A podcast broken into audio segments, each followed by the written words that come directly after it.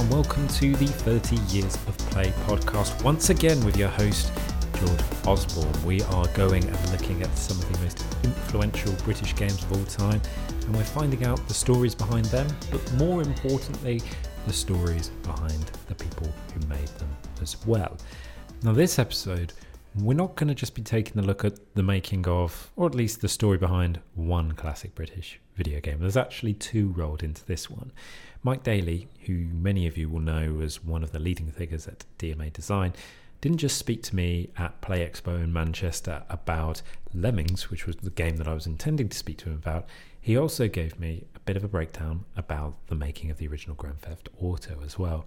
And so this is a, a fascinating episode because Mike's career almost entirely perfectly overlaps with the period of time with which the 30 Years of Play campaign is matching. So we don't just get to hear a little bit about the story behind those games. We also get to hear the story of how he's been in the industry, how he got into it, how he actually started out making games before our campaign begins, and we get to hear some of his thoughts about where the industry has gone in the time that he's been in it.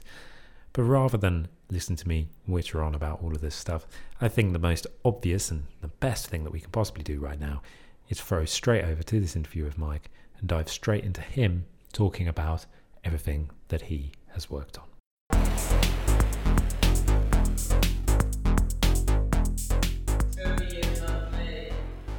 Uh, my name is Mike Dailly. Um, I am currently at uh, Yo-Yo Games, which is my own company, mm-hmm. and I've been in gaming for doing game programming for 30 years in August, I think it is. Wow. Um, and I'm best known for Lemmings and Grand Theft Auto. Okay, so 19, 1989, that was when your career started out, roughly speaking. How did you get started? Um, got started by, let's see, uh, I met a whole load of folk at a Computer Club mm-hmm. in Dundee, probably about 85. So it was Dave Jones, Russell Kay, Steve Hammond, yeah. and we all, I mean, it's a typical 80s club where folk would go along and copy games. Uh, we were more interested in making games. Sure. So we just show each other what we've been doing. Um, and then it kind of grew from that. Um, and we'd all just kind of make little games together. And then Dave Jones um, moved from the Spectrum onto his Amiga that he bought with his redundancy money and started making a game and actually managed to finish one um, and sold it to Psygnosis so, and then with that money, he opened an office and then employed me.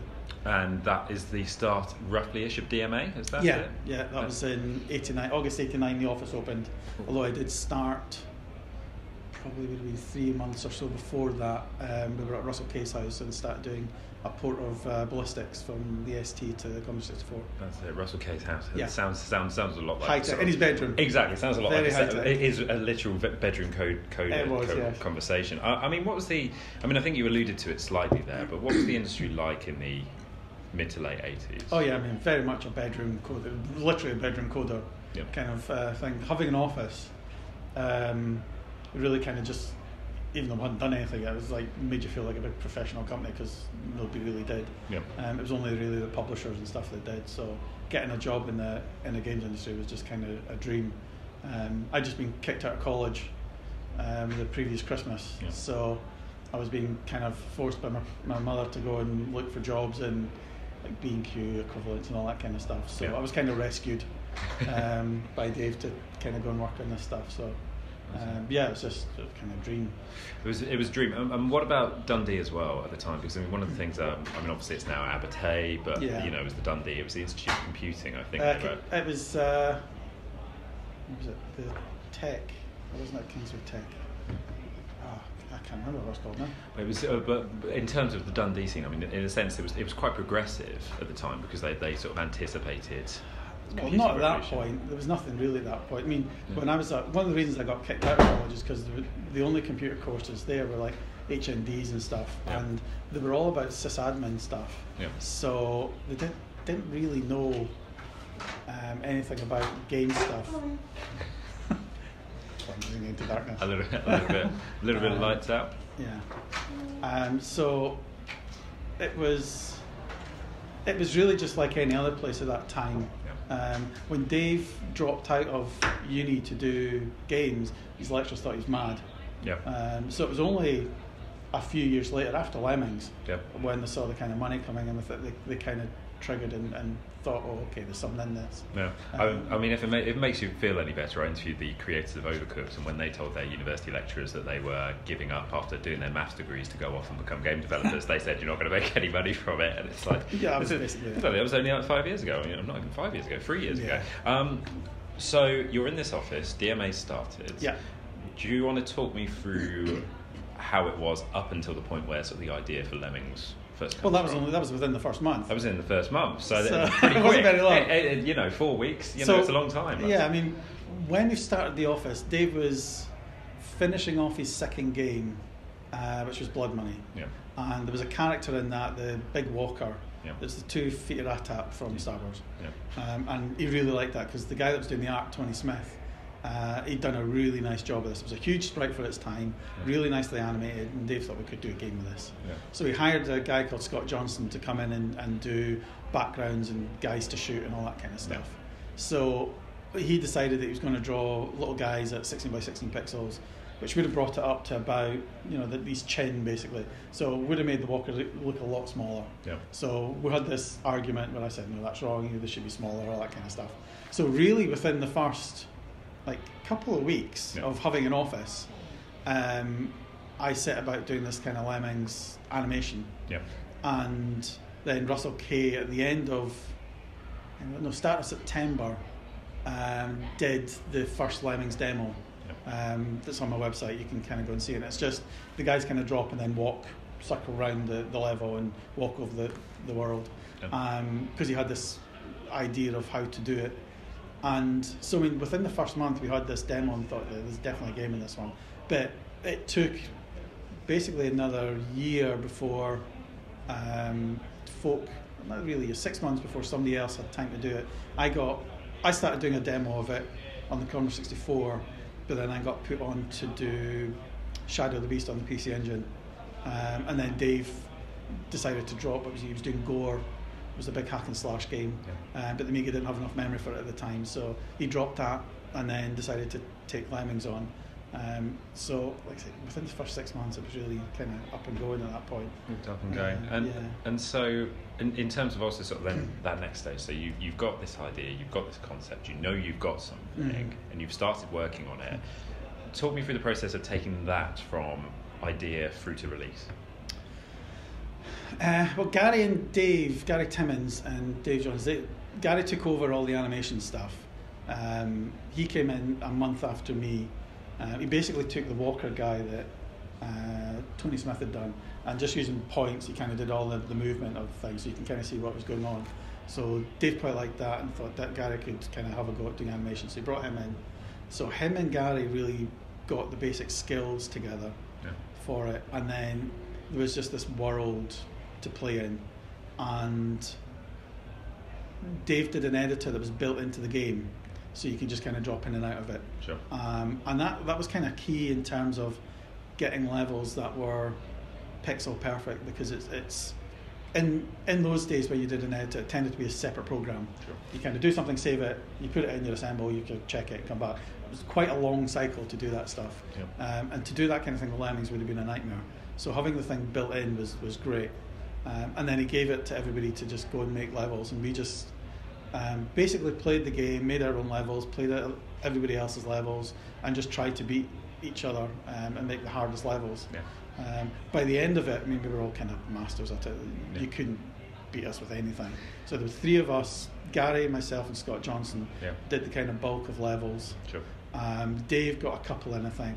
But he kept trying to give us levels and go, right, beat this one, and we go, oh, you just do that. Yeah. And you get in the huff and then walk away and, oh, okay, I'll fix that. And try this then. No, you just do that. And then, oh, okay. and then Steve Hammond did a few, but not, I don't think any of them got in. um, so, I mean, the three of us did the bulk, and then Gary was the one that really got that difficulty curve Sure. just right. Um, and then did all the intro levels and stuff to you know get it going through. Um, then I I did all the special levels, um, which was tricky because it was you couldn't use any traps in them because of the color schemes. Yes. The palettes didn't match up, so you just had to kind of figure a way of working across them. So they looked very pretty, but they, they played a bit boring. Um, so I mean, we be, we basically ended up with this um, game that we had the initial world to go and play in, and then we had a few months of making the levels and trying them out, and we'd send them down to Psygnosis. They test them. They, they send back with little comments on them. Sure. Of, you know, it took five minutes to make, and this one was quite nice and stuff. And occasionally we'd be able to fox them with something, but there'd be scribbles all over the page. With you know, it took an hour and a half to figure out and swearing us, and that's what you're aiming for basically. Yeah. Um, so this kind of back and forward uh, really got us to that point where you had this very nice introduction, and then working through till the last two kind of you know taxing and mayhem were just really hard levels. Yeah. Um, and then it just kind of got put out there. We obviously did the demo disc that went out, and when you're doing games, you've you've never any idea how a game's going to be received. Yeah. Um, I think the first time that Dave went down to Psygnosis, he took a demo disc down to show them, Yeah. and he said that he gave it to Ian Howling or, or somebody or uh, John White, and uh, they're the playing, and they said, okay, we'll go out for lunch. And then when he came back, it was on every machine in the office. So at that point, you kind of go, mm, there's maybe something, Something here. yeah. But once it launched and just took off, Yeah. yeah, not a clue what, that I was going to do that because you never do. No, that, Um, that, that's fair enough. So, so talk me about, talk me through that launch experience. So, you know, Well, I, we were kind of insulated from it. It was really Dave that kind of got the feedback. He didn't really tell us much until years later. so uh, it was really the reviews that we kind of saw because Yeah. they were very public, obviously, in the magazines. Um, and they were great. I mean, you know, you getting nice high marks, and then you were getting the occasional hundred percent. It was just nuts because you just didn't get that. Yeah. So I mean, we were all just strutting about, thinking, "Well, "Aren't we great? Look at this, it's fab." um, but and, and just enjoying it because it was just I mean, the first two games, Blood Money and Menace, were well received, um, and you know we'd done ports and stuff ourselves. They, they went okay, but to get something that was so big, um, all of a sudden you're kind of darling in the magazines and they're up taking photos and stuff. And Yeah. um, I went very camera shy at that point because Dave insisted on doing really stupid pictures. um, we, we'd grown up with kind of the Bitmap brothers doing all these kind of dark rooms wearing shades and looking very cool. Yeah. And Dave's got us lying on a hill somewhere looking up and not being able to see and getting pictures, and it's just it's embarrassing. So I, I went very camera shy. So whenever there was photographers up, I just hid, Yeah. basically. So for lots, most of the 90s, I wasn't anywhere, um, which is funny. Uh, but it was just, I mean, it was, it was just kind of that kind of you know, a ride with it all. It's just, it was great. And then after the first kind of year coming up to Christmas, we did that Christmas demo Yeah. with them all in the little Christmas um, outfits, um, just to kind of remind everybody about that it was still kind of going. It was obviously getting bundled, so it was still very much in the forefront. But then Psygnosis obviously went, oh, Christmas, they're, they're quite good. Let's, let's do Holiday Lemmings out of that. Okay, there you go. Um, and then we just started churning out level discs and stuff. And then on to Lemmings 2. Just for years, that was just the kind of main focus of what we were doing. Yeah, I mean, how was it being so solely focused on Lemmings for all of those years? Was was was it fun to do, or were there times? Hmm. Yeah. No, we, we I mean, you can see now I've still got a soft spot for Lemmings. I think it's great characters. Uh, the mechanics were really nice, um, and it was just. I mean, even right at the start, it was fun to kill them. That was the whole point of it, Yeah. And that didn't go away. You know, just thought of new, weird, and wacky ways to do it. It was always good fun. Uh, Lemmings two. Um, had much better tech than the original because the original was very brute force, just loads of memory and stuff, which meant on console it really struggled. Uh, Lemmings 2 was much better and thought about console, so it had much better tech and the different orientations of levels, like vertical ones and stuff. Yep. Uh, that made a big difference as well to the actual design. Uh, the number of skills, I think, was a mistake. There was way too many. We ended up putting skills into levels just because they hadn't been used. Sure. So you know, we should have maybe doubled the skills or something, but that was about it. Um, but we still just enjoyed doing it. It was great fun. Uh, Yeah. We all kind of loved the character. I think by the time we got to Lemmings three, because they went big characters, and that was um, Children's Television Workshop had approached us to do maybe put it on Sesame Street because Yeah. counting. Yeah. Um, and Dave got all excited about that getting on Sesame Street, so we made the characters bigger for them, and that kind of spoiled a lot of the feel of it. Yeah. And then they didn't use it basically, so it was kind of a, of a meh. It's not really as good now.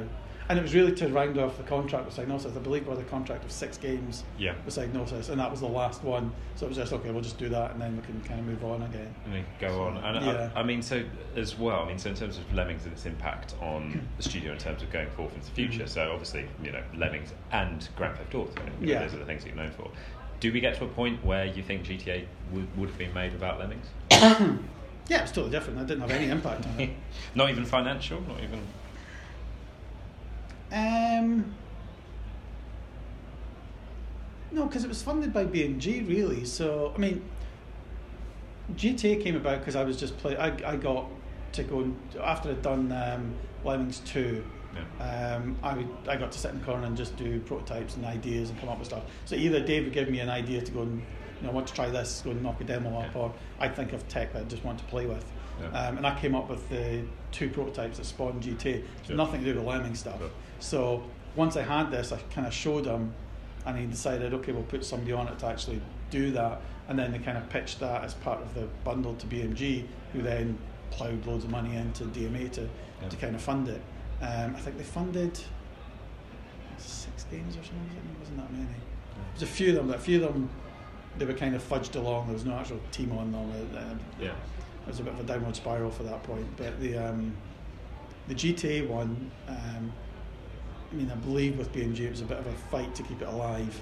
Yeah. Um, but it wasn't really the Lemmings money that did it. Lemmings got the company established to the point where they would pay attention to you. Yeah. Um, but I mean, none of that was self-financed. So Sure. And so it's more it was more reputational rather Yeah, than yeah. else. No, that's that's really interesting. Um, and then in terms of GTA as well, and going in and working on it, I mean, obviously, you know, it's, it's kind of seen as one of the first sort of open worldy kind of experiences. Well, But yeah, it's not I fully though. 'cause No, I mean, I would have said Lemmings would have been, to be honest. Yeah. Um, In fact, even beyond that, I mean, Populous to, to some extent is as well, because Populous was a heavy influence to Lemmings. Yeah. Um, in terms of control and the two-player stuff. I mean, we used to play Populous all the time with the two Amigas hooked up with our modem theatre. So I think they're all kind of evolutions of each other. Lemmings definitely had more of a um, just here's the tools and here's the world, figure it out, Yeah. which is kind of what GTA is. Yes. Um, and I think that certainly influenced GTA in terms of we really like that, just give them the tools and off you go. Yeah. And Dave got kind of hooked on that. I think that's what drove um, GTA's open worldness. Yeah. Um, but the actual game mechanics and everything that came about, um, I think was very much just a team driven thing. Yeah. Um, you know, everybody on the team got their input. Um, Yeah. It's probably one of the few designed by committee games that's ever worked. Yeah. Because normally you, you, you just don't want that many voices in it. No. So So why do you, why do you think that worked? um, I suspect because most of the time the stuff that was going in was stuff that was going to be actual fun. There was very little kind of well, what does this give to the game, and you know what's what's the philosophy behind this? It was just oh, wouldn't this be cool? Yeah. Um, and you know, folk would just laugh at it. And if, if you said something like that and they're like, yeah, I'd be dead smart, you kind of want to win because that's usually what the attitude of everybody else would be. Um, so things like, you know, the initial thing of stealing cars was kind of there from day one, I think. Yeah. Um, but, you know, being able to steal uh, police cars and um, have ambulances, you know, knock somebody over and an ambulance come and steal the ambulance stuff, that was all stuff about, that'd be really cool, we could just do this. Yeah. Um, and things like the Hare Krishnas and stuff as well. They were all just weird things that were put in because we thought they'd be good fun. Yeah. Um, and I think all these little touches just add to it. I mean, stealing the train is the point in that, Yeah. but it's you know it's fun. Yeah. That's that's the point in it. So um, I think that's fine. I think the the bits that were designed in things like the missions were obviously design part and Yeah. the levels themselves. I think lots of kind of work went into that. Particularly the missions they had. They went back and forward a lot with how to do them. Uh, Gary Penn, who was the BMG guy, eventually came to work for DMA. Yeah. Um, he did a lot of work on actual kind of mission stuff.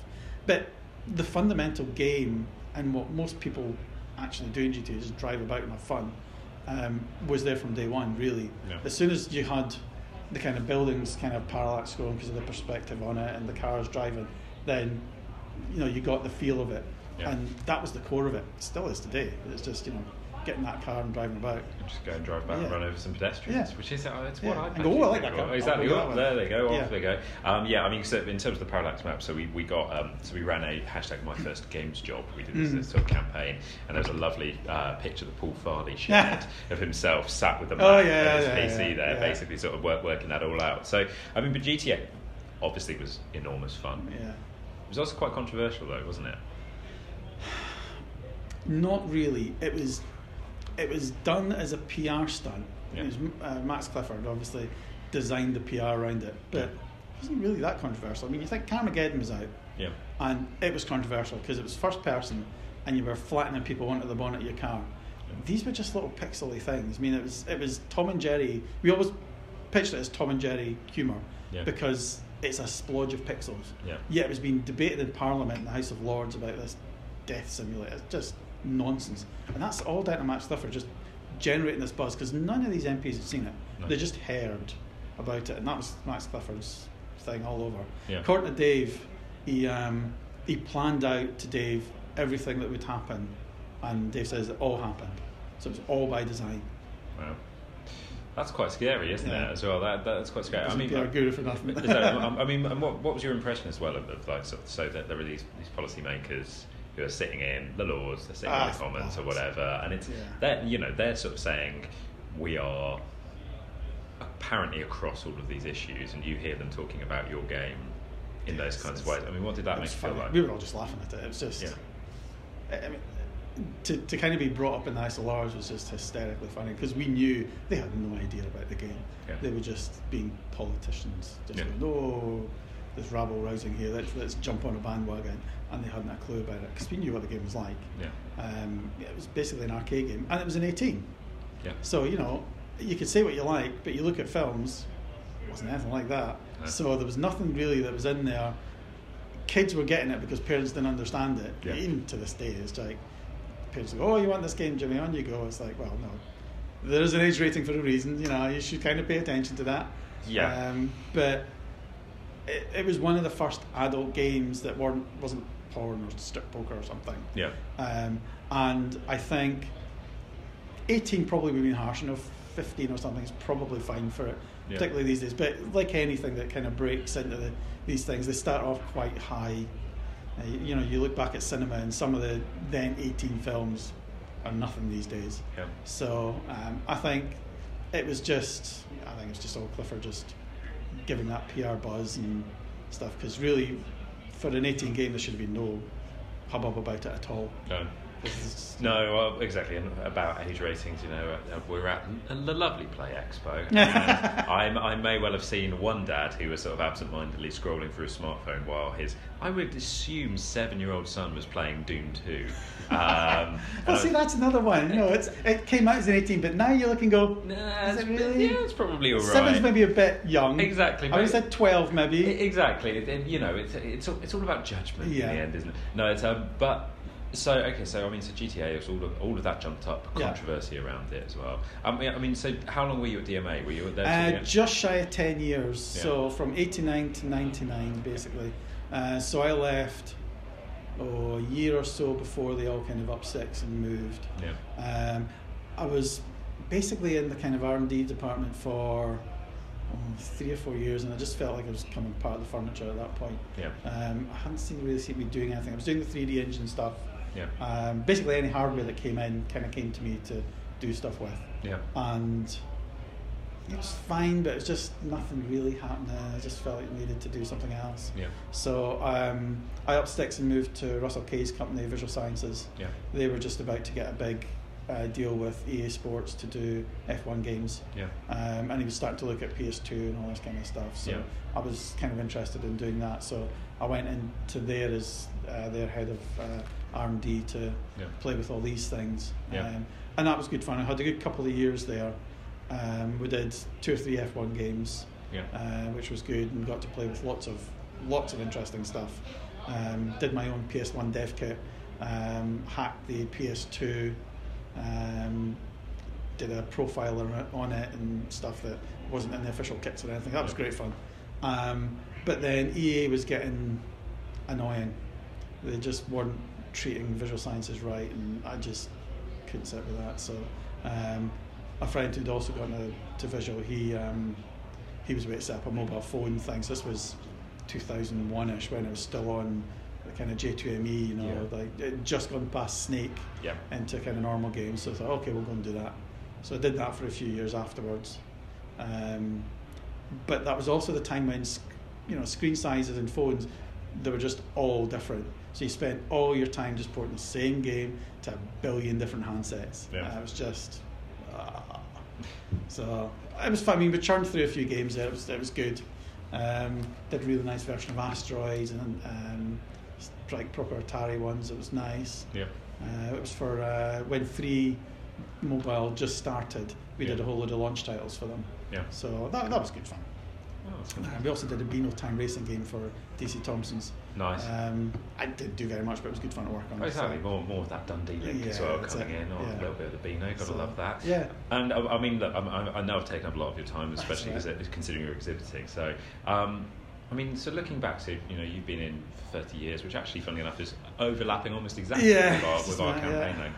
I mean, uh, what would you say in terms of the industry is the biggest change you've seen, and what is the thing that has stayed most consistent? Hmm. It's a little bit swings and roundabouts. I mean, it started off obviously as a bedroom industry. Yeah. It then got very corporate mm-hmm. and huge companies and massive teams but it's now going back a bit to the bedroom industry. I mean, here with the, the Spectrum Next guys, yeah. they're all doing this in the bedroom. It's all kind of passion stuff. Look at all the indies; they're all doing this in their bedroom. Yeah. Um, to, so to some extent, you still have the big games, but there's you know you're getting this indie explosion again of just people getting into doing games because all the tools and stuff are there now. Um, the stuff I was working on before with game making, it was, it was all this kind of democratization of, of game making. Takes all the hard bits away so that you don't have to be a tech genius to get in and make stuff. Now you could just, you know, throw some stuff on the screen and just worry about the gameplay of things. So it's really easy for folk that that have, you know, good creative ability, but maybe not the, the massive technical ability you used to have to have.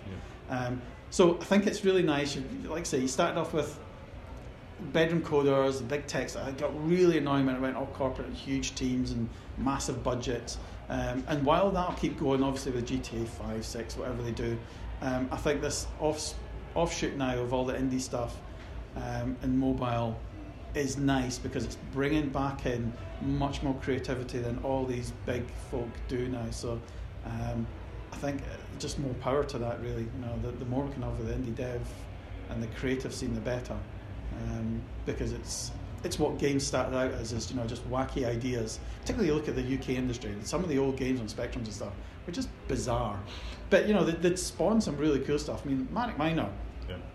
Aside from the platform end, you look at the baddies and stuff. They're just you know very Monty Python. Yeah. Um, and you just wouldn't get that in a big company. It's just they would just laugh you out. So yeah. I think get you know all about the game, and I think that's what indie devs bring you, rather than this formulaic stuff. It looks very pretty. It might play all right, but it doesn't have that passion and, and just raw gameplay to it.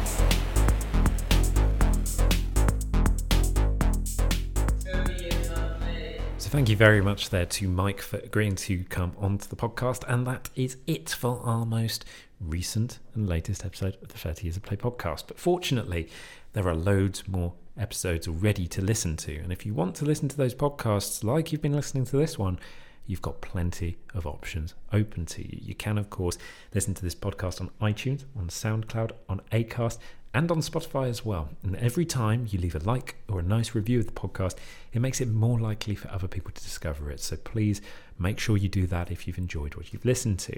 If you want to check out what's going on with the 30 Years of Play campaign more generally, you can go to www.30yearsofplay.uk Check out all of the content that's dropping on our site, including some of the things like our Untold Stories series, where we start to hear some of the more interesting tales behind how people have gotten into the video games industry outside of recording this podcast, which is all very exciting. And of course, you can keep up with us on social media as well. I'm at George Osborne. The 30 Years of Play campaign is at 30 Years of Play. Ukie, who've made all of this possible, at UK underscore IE. And you can also search for the hashtag 30 Years of Play to see how else other people are getting involved. I'd recommend checking it out to see something that's particularly interesting that's brewing from Future Lab and is well worth taking a gander at. Anyway, that is it for this episode of the show. I hope you enjoyed it, and we hope to have you along for another one soon.